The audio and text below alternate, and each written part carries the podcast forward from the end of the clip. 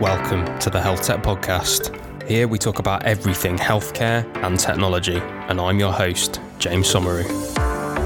Hey everybody, my guest this week is Ellington West, and she is the CEO and co founder of Sonavi Labs. And Sonavi Labs creates Feelix, which is a noise cancelling, audio enhancing smart stethoscope which brings AI powered technology into the hands of clinicians, health workers, patients, and parents alike. And they say Feelix is just as simple as the stethoscope you use today, but a whole lot smarter. And you're going to hear on this episode just how it improves the clinical workflow, enables research, facilitates telemedicine, helps with teaching, assists with chronic disease management, all sorts of cool and interesting stuff.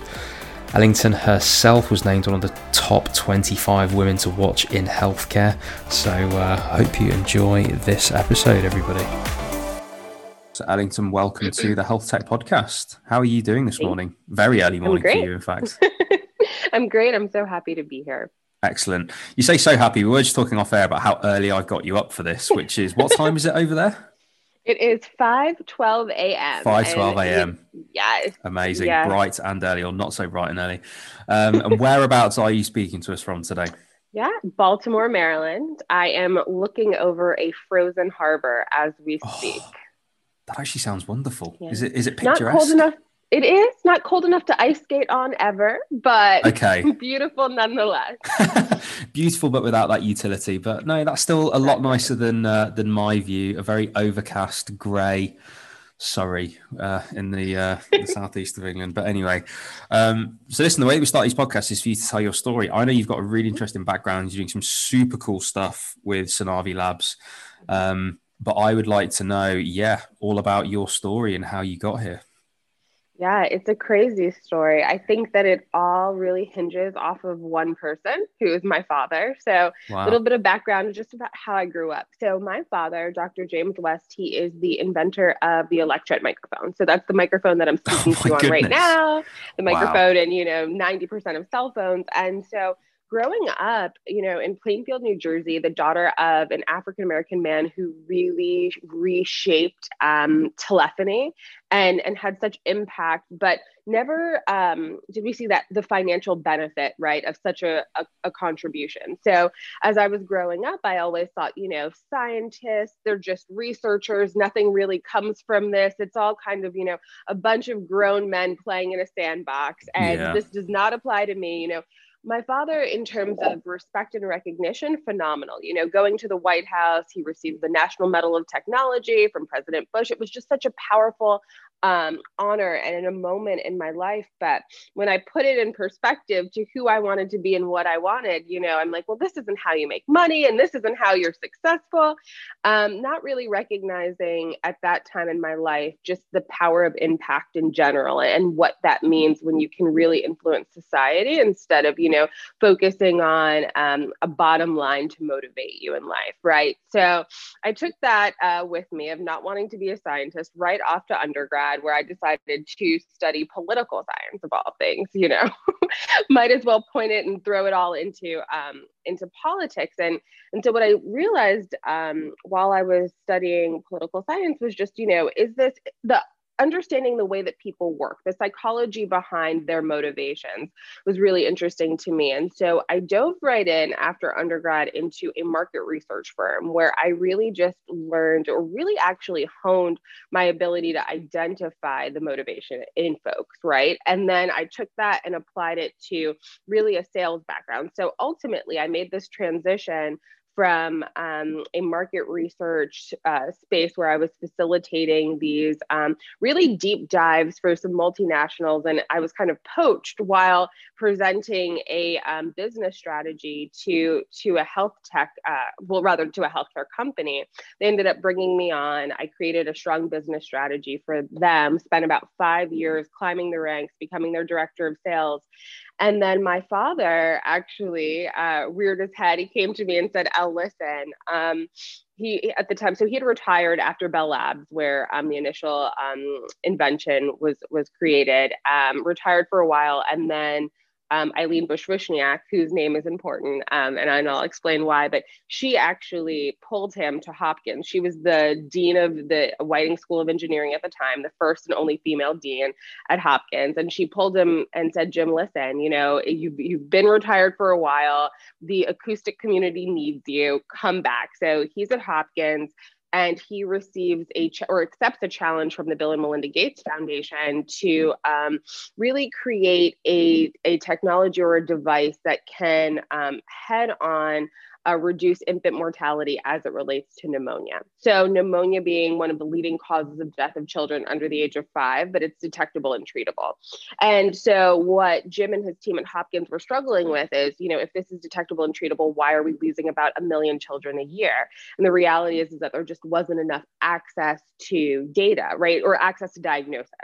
Because when you're thinking about community health workers on the front line, they're just simply not clinically trained. They're doing everything that they can, but you know how much um, at what point do you have the authority to make you know a diagnosis?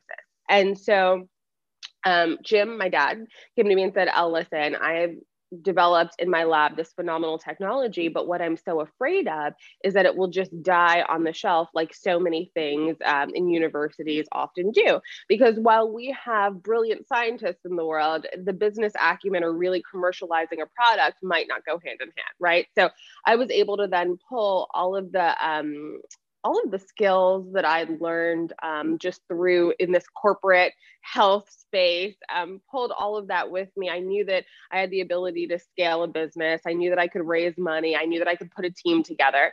So I said, you know what? Let's just start with market research. That's what I know. Let's see, is there really a viable market for this? Sure, we can save lives, right? But what can we do and what's the business case here?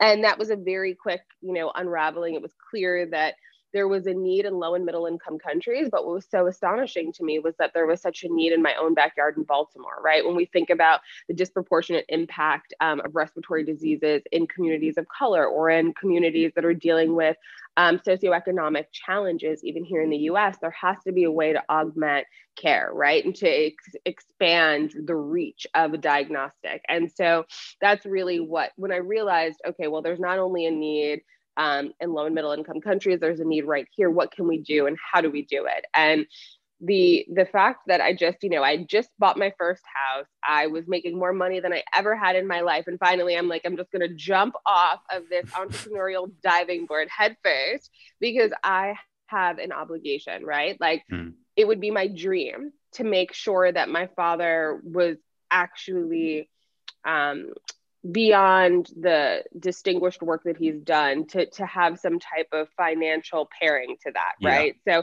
for me to be able to carry his legacy in, in that regard of just being you know an african american woman who didn't start i'm not a physician i'm not a you know traditional scientist but i'm here because of this skill set that that I've learned over time and my ability to just say, you know what, if it if it comes to it's not about the technology, it's about the team, it's about the access, it's about putting all of this together and really making it a powerful, comprehensive unit. And and in that i think that you know of course i deal with imposter syndrome being like you know this 34 year old chick who's like i'm I'm, I'm in these spaces right? Exactly.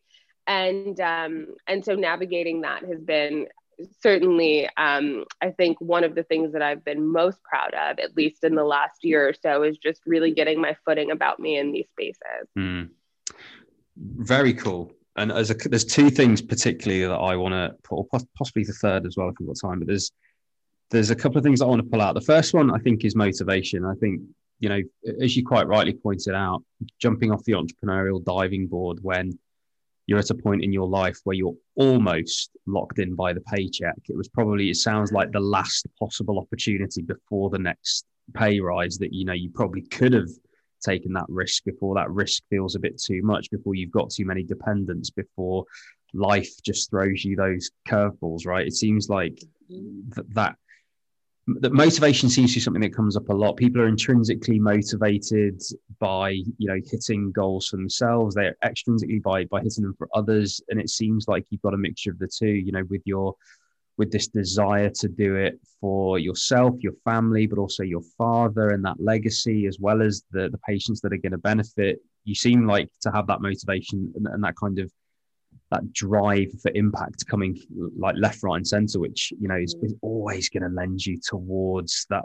Entrepreneurship is always going to be on the edges, flirting with you whenever you've got that that motivation, right? And I think the other interesting thing for me as well is I've written entrepreneurial training here because you talked about you know the two areas that you've worked in like prior you know market or two of them market research and sales mm-hmm. you know if you're gonna have if you're gonna have training to be an entrepreneur like assessing the market will give you a, a really good idea as to whether that is actually a really good idea and yeah. secondly sales you know being able to actually execute and sell one sell something to someone else ultimately those are two things that are absolutely crucial as entrepreneurs.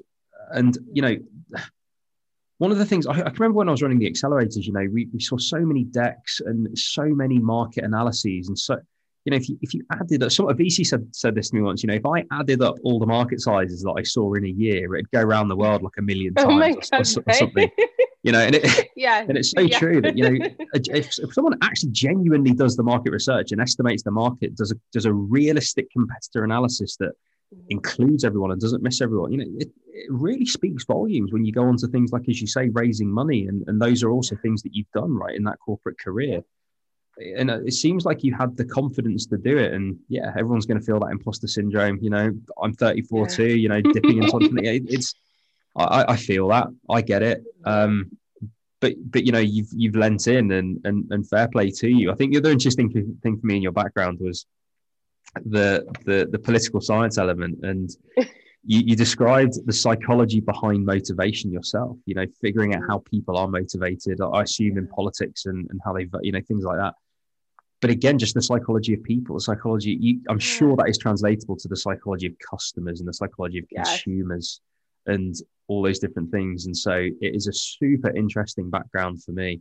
Um, yeah, in- incredible, incredible entrepreneur training. So tell me, tell me about uh, Sonavi Labs and tell, tell me about when you got the idea and how you kind of converted that idea into reality.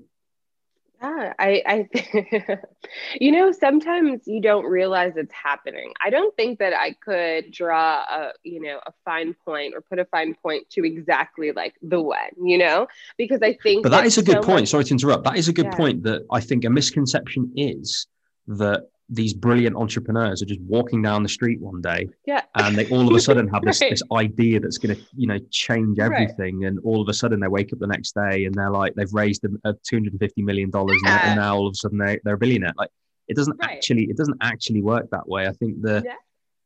what was it what is, there's a common phrase isn't there around you know that the average overnight success has actually been doing it for 10 years. Um, there you go. You, you know, that's it. That's it. That is so, I mean, spot on because it doesn't happen overnight. And I think that, you know, for us or for me, it's having this conversation with my father, understanding, I think the real moment was when we were thinking about what one device had the potential of um, doing in a community and mm-hmm. that was crazy to us was just thinking that you know we have people who are every day choosing to just give their lives to helping and supporting other people looking for nothing in return but just to be able to and I mean, and there's so much in return, right? In saving a life, influencing a life, or, or reshaping a community and helping it become more sustainable by simply allowing their people to, you know, live a healthy life. So when I recognized the mm-hmm. impact of one, like, you know, small, tiny device, you think, okay, well, what are the obstacles between me and that and and is it really something feasible that i can accomplish right? Let me look at other people in this space. Who are these other founders? Who are you know and i'm like oh my god it's like roche and it's 3m and i'm like well i'm not them. I can't be them. How do we build? And, and we always feel kind of you know inferior. We're like this team of of a core team of six and we're all you know lock in step trying to conquer the world. But when you compare it to the giants it, and you're internally thinking about what to do next and can we really um, do this thing right? What that's i think the clicking moment when you finally are I think you just realize it, right? Like you're in the thick of it and you're like, oh my God, like this is actually happening. We're actually doing it. So for me, I think that the aha moment of it, of, of the click and knowing that it was happening was when I was sitting around and had four people at this at, at my table who were all willing to quit their jobs work for free and get this done. And i'm like shit like something's going on here. Yeah. like we have something because it's not just me. And i think that you have to believe it first. You have to understand it first. It has to come from a place that is going to keep you going when when it seems impossible. But also frankly like it has never seemed impossible to me or anyone on our team because we've dedicated our lives to it. So it's like it's an inevitable thing, right? Like to go from, oh, also going from the lab to commercialization, we should absolutely talk about because whoever thinks that out of a university basement, you're going to be ready to go the next day and say, let's package this up and put it on a shelf. You know, just take take a beat and really recognize also what that lift looks like and if you're ready for that that mission, right? And so for me, it was knowing that if I do this the right way, that not only can we dominate in the respiratory space as like a company led by a very diverse team shifting the the paradigm of like what it looks like to be a med tech CEO, what it looks like to have a med tech respiratory company. Like we are a completely different group of of uh, colleagues than I think um, any other, very few other med tech companies have it, and that was also a critical component, right, to shift what med tech looks like, but also to impact these communities as quickly and as um, efficiently as possible. So, tell me what the product is, and tell mm-hmm. me how you built it. Mm-hmm. So Feelix is a, I want you to think of a stethoscope, right? A um, digital stethoscope, let's say that, okay, let's, let's actually back it up. So Feelix is just, Feelix is a device like a stethoscope that but doesn't require a trained clinician on the other end. So essentially what we've done is miniaturized and stuffed a doctor into a easy to use device. So we have these intelligent um, algorithms that have the ability to identify abnormalities in, um, in, in respiratory patients. So all you do is place the device on your chest, just like a physician would place a stethoscope on your chest. Instead of that doctor listening, the AI is working in real time to establish what exactly is going on. Yeah, so we um, differentiate crackles and wheezes, um, the power and the severity of them. So really the goal here is to imagine putting the device in the hand of a community health worker, allowing them on the front line to put Feelix on the chest of a patient and quickly determine is this pneumonia, is this asthma, and then from there being able to move forward with an appropriate intervention. And then on the other side, when you're thinking about, we actually have two other spaces where I think use cases are really helpful in explaining the, the device. So we also have a clinical component, right? The Feelix Pro, which actually does come with a headset that allows a physician in clinic to be able to reduce some of the subjectivity that's often associated with auscultation.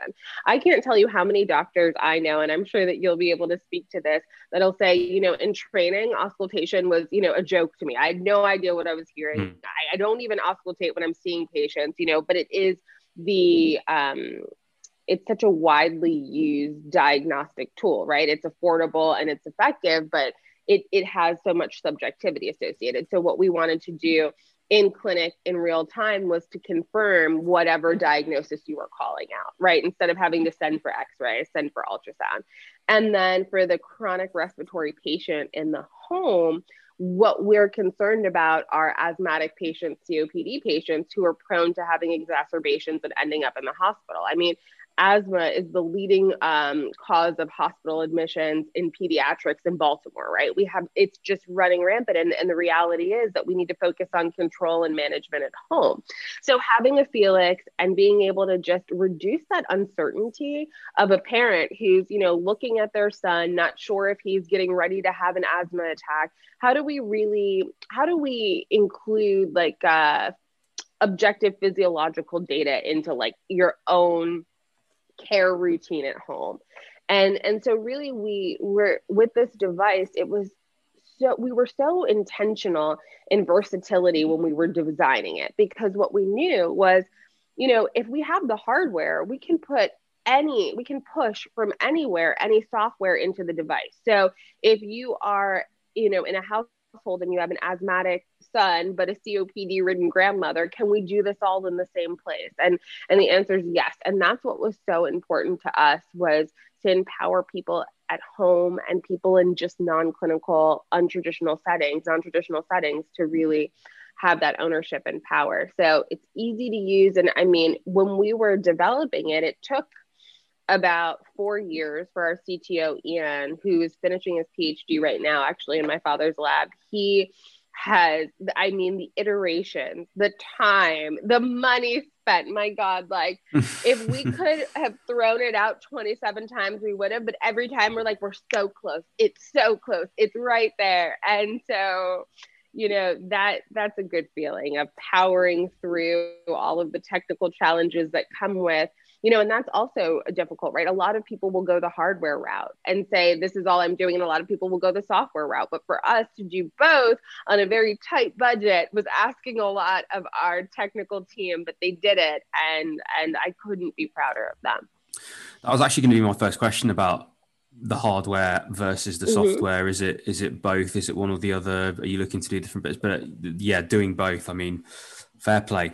Um where do you see the where do you see most of the value going forwards actually in terms of the mm-hmm. hardware or the software? Because I, I get in these conversations a lot where people just tend to say, well, I have been recently where people just tend to say, well, the value is going to be in the in the software ultimately. Uh, is that you know, is that how you see it? You know, it's interesting for a lot of um, for in a lot of cases, yes, I do mm. think that software is really a strong suit. It makes sense. It's it's flexible, right? Mm.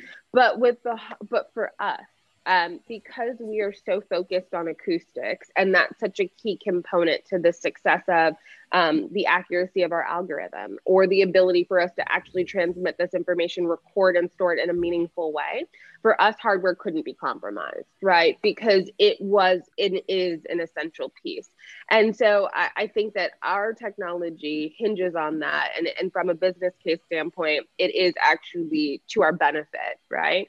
But um, because it's required. And so as we pursue this North American reimbursement route, um, we're in a position where more often than not, software still delayed in approval and coverage. So, in us combining both, it's a bit of a straighter shoot to um, commercialization and our ability to just, you know, generate um, not even just revenue, but just to get the device for the device to be approved and out. So, actually, um, for our FDA submission, we actually decoupled the hardware from the software yeah. for a faster, more expedient approval. Yeah, that makes a lot of sense. And actually answered one of my other questions, but I'm interested now in the tech itself. So, yeah. In terms of how this solves problems for clinicians, for hospitals, for health systems, for you know the developing world, things like that, does it does it then essentially create a diagnosis? Does it give does it give a diagnosis or does it give advice? Does it, you know, as, as in your example about it being used in the home, is it sending insights to somebody who reads it, who looks at it? How does that all fit together into a system which actually solves a problem? Yeah, that's a great question. So for us, the data is integrated into all of our EMR systems, all of our okay. electronic health records.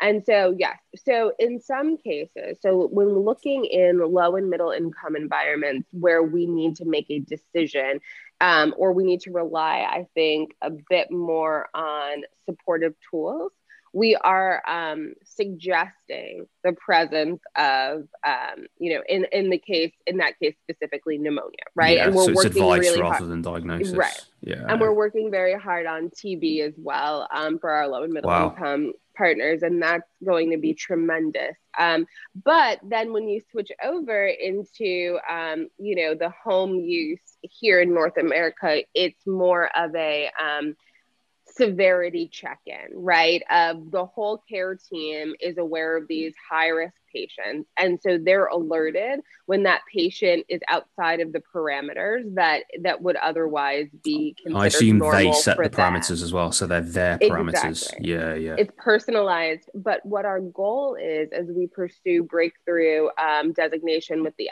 FDA is to actually have the diagnostic classification for the indications and disease okay. states. So that's what we're working towards. Mm. Right now, we're in a position to um, to be to guide when it comes to severity and wheeze power. But when um, we look at an actual diagnosis, I think that we're probably about two years out from being able to stand firmly on that. It's interesting though, isn't it? Because it, it is going to change things slightly. It is going to be quite the device, quite the tool when people can start trusting it because as we all know and as we all want if we're in healthcare we want care to be closer to the community. We want decisions to be made closer to the community to enable more care to more people cheaper care to the masses.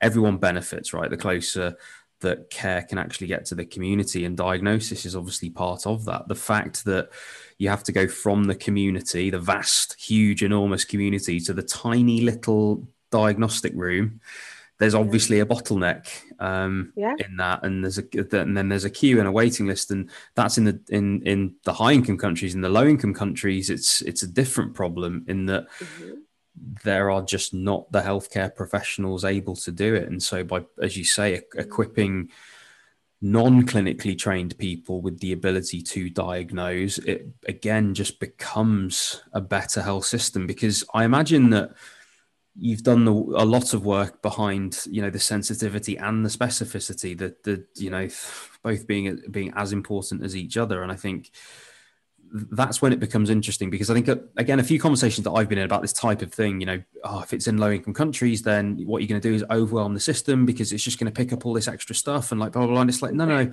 Accuracy does not just mean more. Accuracy can actually mean less because you're yes. telling the people that are fine they are fine, and yes. that's reassurance and that's all those other things. So actually, it just means a more accurate system, a, a more more appropriate referral pattern. Um, you know, all those different things. Excuse me. So yeah, I, I, imagine those are criticisms that you get a lot if you're nodding your head in such a way. Yes, it's spot on because I think you said something so powerful.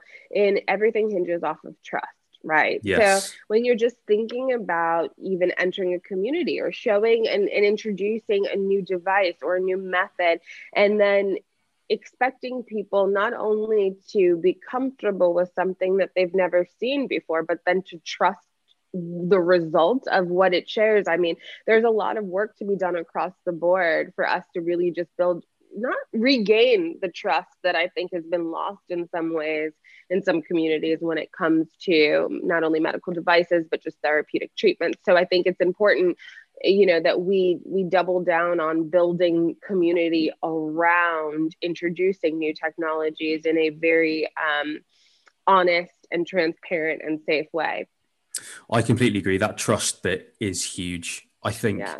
we we're at a point. I think with this type of device, remote monitoring, whatever you, however you want to kind of package it up, but, but we're at a point where I think it could scale. It could go either way, but it, it could. One yeah. of the one of the outcomes I think is that it could scale, um, and I think the the devil's in the detail with a lot of this stuff which is why i ask the questions and i'm interested in you know the actionable insights that this creates who actually reads it where does that go like how does it fit around the system and it seems to me that the longer this has gone on there's not a one size fits all model it is about uh, as you've kind of put it you know enabling those clinicians to set the parameters to build the system that they want to give them the options but to do it in a way that they can build the trust in the tech themselves if they want to. They can try it with a small population. They can increase that. So you know, and and I think that's the way that it that it has to be done. Just simply mm-hmm. because uh, at the end of the day, the, the clinician's accountable, right? And it's yeah. it, it can all go wrong so quickly and then trust mm-hmm. trust takes a long time to build but it can it can disappear very fast so especially when you're when you're doing things like diagnosis, but which which I can imagine and I can really respect the fact that like you've got a device right now that works. I can tell, I know that, but you're saying mm-hmm. it's going to be two years until you're comfortable saying yeah. that it's for diagnosis, right? And and that's the thing. Mm-hmm. And being so candid like that is important because that's how the technologists and the entrepreneurs are going to build the trust with the clinicians and yeah. you know that's the line that I've walked for for many years now and I know that those those two groups the trust is coming it's it's building it is. it's and to be honest clinicians are becoming technologists technologists they are becoming are. clinicians it's Can it's a super interesting it? time right it's a phenomenal time. And you know, one of our entry points that's really interesting because we were like, all right, how do we go against the grain? I, I've worked with, you know, physicians for the you know for over a decade and understanding their behavior and how how you know we're all um, we believe when we have worked very hard in learning and honing a craft that we know the most about the space, right? And so there's a very delicate dance that has to be done when you're introducing something that's meant to enhance um, workflow, right? Or enhance the capabilities of a provider. And so for us, we thought the best approach would be to start with medical students, right? If we are expecting um, to really make this push and, and blend technology into spaces for efficiency, then we have to start, I think, at the beginning of your journey in the space. And so we're kicking off a pilot with Cornell Medical School in the spring where they'll have the opportunity to start training with Feelix. And, and we're excited to see the way that the, pre- the, the, the presence of Feelix influences their ability to learn and, and the speed in which they do. So it'll be really interesting because, you know, it does, it comes down to trust, it comes down to familiarity and also just exposure. And i think that it'll it's it's a great way to it's a great entry point. Mm. i think it is a very cool educational tool. Excuse me. Yeah I, I, do think it's a very cool educational tool as well. I think um j- just the nature of it the the quick feedback yeah. the ability to guide you towards something and and you know being software you could uh I'm sure there's plenty of things you can API to uh, make that a very yeah. cool educational tool, which I'm sure you're looking into. But you mentioned a medical school. You've got lots of different partners. Um, mm-hmm. I imagine lots of different investors and, and various different bits and bobs. Uh, mm-hmm. Tell me about some of the partnerships that you have, because there's a few very big names on your on your website that I've seen.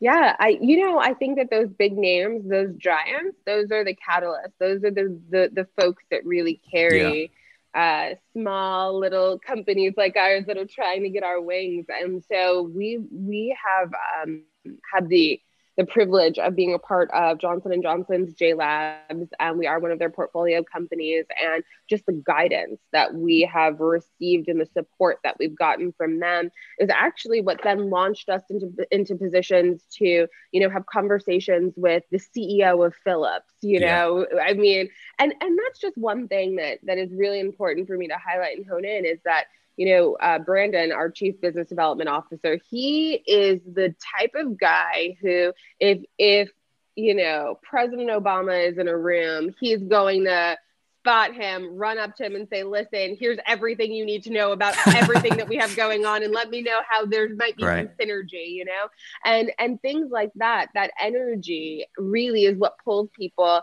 to Sonavi and to our company. And then through that, we create and generate these phenomenal partnerships. So, you know, in the conversation that we were able to have with Frans, we were at GES, which is the Global Entrepreneurship Summit, which I encourage everyone to attend if you are in any way involved in any impact based work, you know, um, from a, you know, um, from just a, yeah, just impact based work, I think is the best way to, to, to categorize that. But um, it's held annually all over all over the world and it just pulls together so many people who are focused on you know a common mission of just improving the quality of life for everyone on the globe.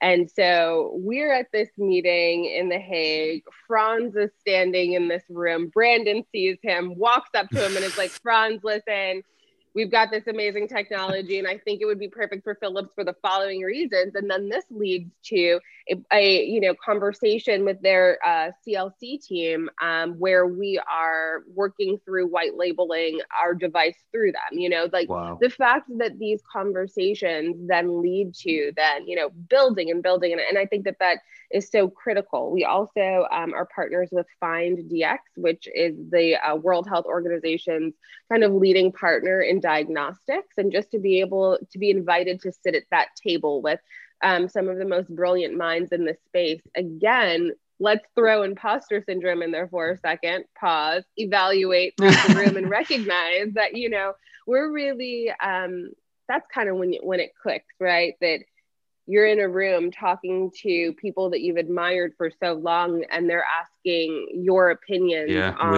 on the direction yeah. of the space it I, you know I, I lose my words. But, but it's, it's amazing yeah. Um, and of course the bill and melinda gates foundation all of our work started from about a six million dollar grant from them. So that's what kicked this party off and and we've been running ever since. Six million dollars non-equity grant. Lovely. Right? Casual. What a what a start that is. Goodness me. Yeah, I don't think you get a better starting block than that. No, definitely not. I suppose even for, you know, I suppose for everything though, for hiring, for all sorts, it gives you it gives you that profile, that platform, right? To, to, you know, and, I suppose the credibility, the the the proofing that hold on, this is a thing. Yeah. Um, yeah, right. Like it, it, it's validated in that first kind of phase. Yeah, hundred percent. What advice would you have for entrepreneurs that are looking to do similar partnerships? I mean, you've mentioned obviously just have someone who's so extroverted they just, just love running up person. to people. I mean, that's actually not bad advice. I mean, that I'm not joking. I mean, yeah. like, it, it sounds crazy, but like, you know, when you think about what works, I think it's no, okay, it's not just a person, right? Who's just this extrovert. it's definitely like who someone who under fully understands your mission and the quality of what it is that you're bringing to market and who is intelligent enough to then connect those dots and say okay, okay yeah, if we're here how do we strategize and take advantage of every room that we enter? That's it right? You divide you conquer and, and you you're competing but we win right? Like that's it. And so that that is um and and so it all really hinges on the team that you surround yourself by and and who you can identify who's willing to make the same sacrifices that you are because you're not asking people to do a normal 9 to 5 corporate gig. This is you know your entire life. It's your weekends. It's your car getting repossessed. It's you not knowing how you're going to survive and and the grit that comes with it. And people you have to find people who are ready to, to fight with you you know? Yeah 100% and also there's something in there as well actually about taking opportunity. It mm-hmm. seems that you know opportunity is not equally given and, and nor is it equally taken by those that that get it presented to them right? I think so much about catching that spark or whether I've mixed metaphors there, catching the wave or whatever it is, right? Yeah is when that wave does come along, actually being able to jump up and ride it, right? And I think that's the thing, you know, so many people you might have walked into that room with, mm-hmm. you might not have come out with the same outcome. In fact, you were more likely not to come out with that same outcome. You, you you're actually, you know, eh, whether you call it luck, creating your own luck, or taking your opportunity, probably a mixture of all of them it is still about taking your opportunity when you can get it and having the people around you that are a decent mix of skills and personalities that are going to make the most out of every single situation. I think that definitely seems like an important thing. But one one thing that I want to sort of ask you about before we before we wrap up is mm-hmm. auscultation in general, right? So I think it's obviously been around for hundreds of years arguably thousands. I don't know. Hundreds, hundreds, probably right, hundreds, hundreds, Probably hundreds. I don't know. You Could have put your ear on a chest and all that. Anyway, um, they actually used like a it was like a tube, like a horn, really? like a like a yeah. It was crazy. Interesting.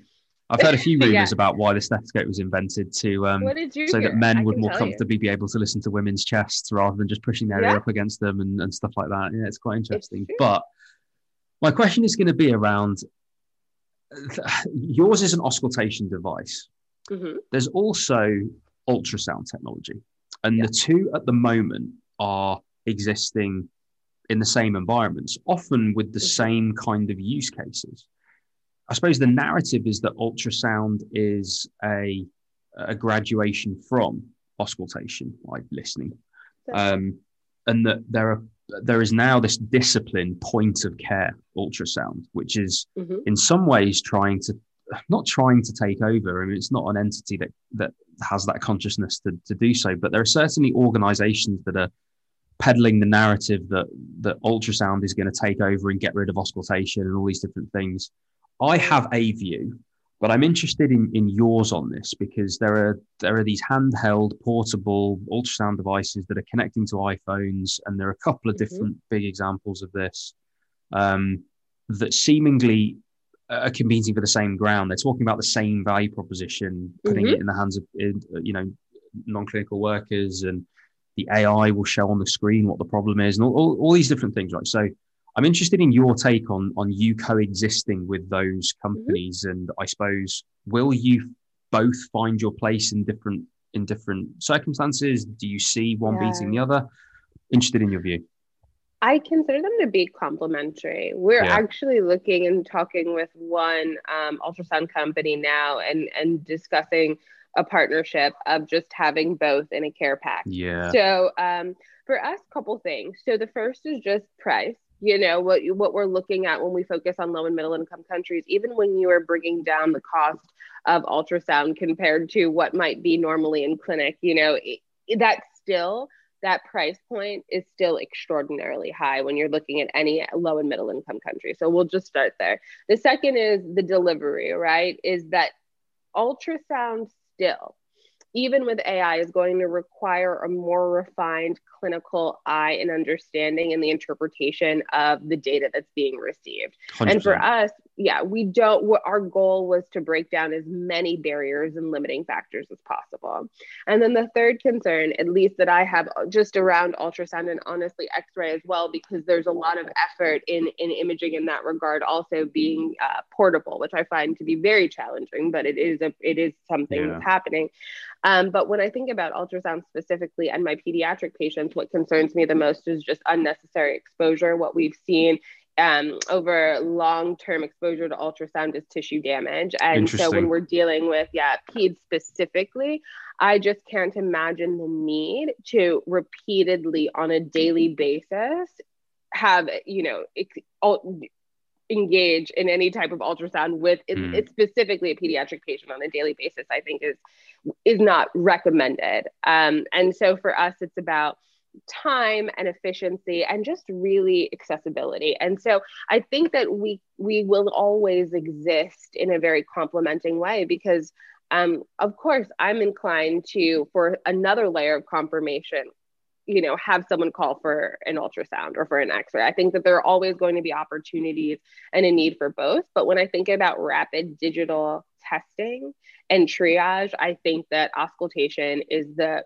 quickest fastest and most effective way to do that i agree and i you know it's going nowhere if it's be if it's still around now which it obviously is we're every, here every clinician you know doctor clinical nurse specialist you know physiotherapists that they walk around with stethoscopes and they use them. Yeah, and we it's still a badge do. of honor, frankly. Yeah, you know, like it's not going it's got anywhere. utility because you can just there's no there's there's nothing between your ears and that patient's chest other than that tube, right? And yeah. you can trust the signal that you're getting from it.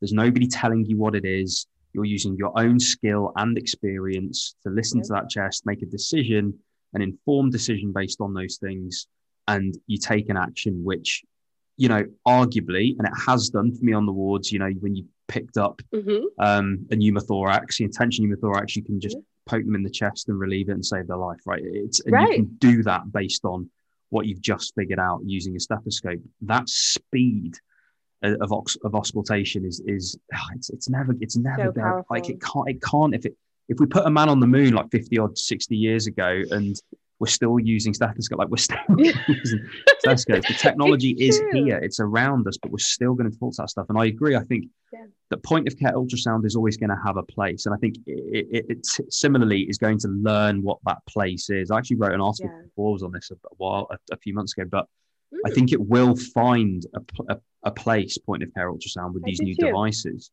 But I think you know, I, I, spoke to a pediatrician actually who walks around now with a point of care ultrasound around his neck where the oh, stethoscope was, using it on all his patients.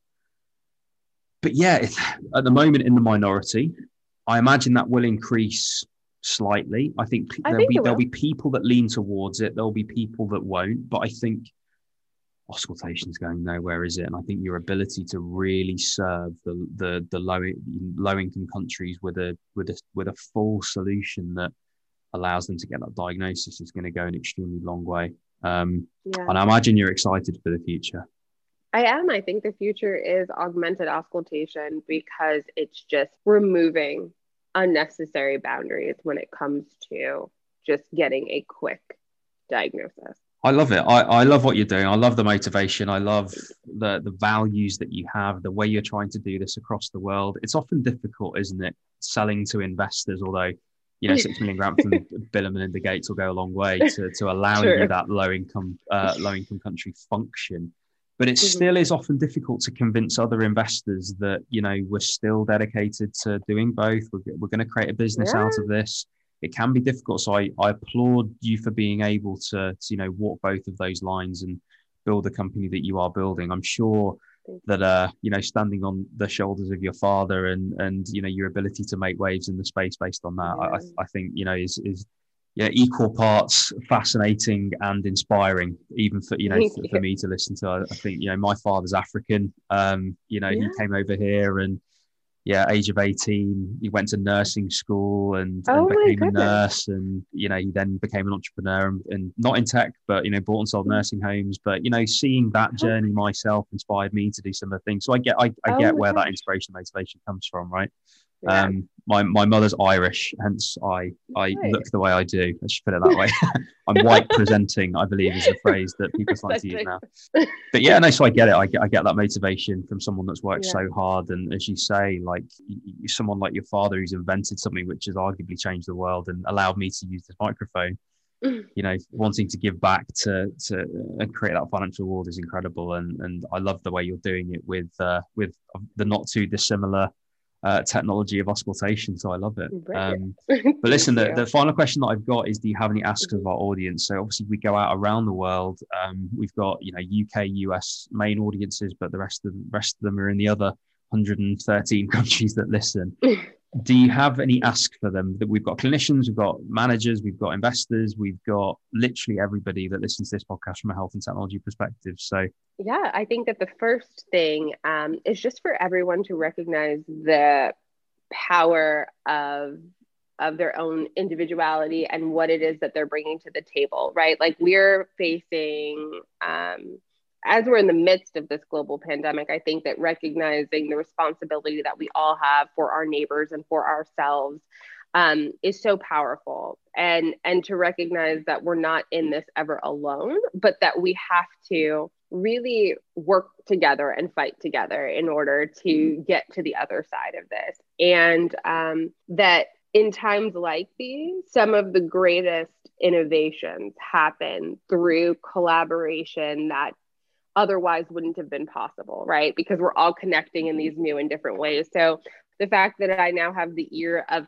people all over the world, I would say that if you are um, a medical student or if you are a medical school looking to implement something new, please reach out to us. If you are an NGO or a community health worker and you want a Feelix in your hand and you or just just to try, just to explore, just to better understand the way that we work, reach out. Um, and if you're looking to partner, if you have a, a complementary device, reach out. Like I think that everything about our company has come from those click aha moments where the right people have just come into our lives because they're compelled for one reason or another. So this is an open invitation that if you are compelled in any way to join our mission, hop on board because we're ready for you.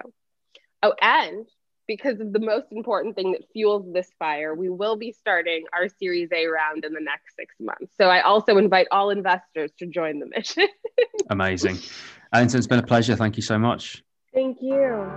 Hey everyone, thanks for listening and making it all the way to the end of this episode. Remember to subscribe, rate us, and leave a review. And you can head to the description of this episode to follow me on all of my social media so you don't miss out on any of the latest health tech content.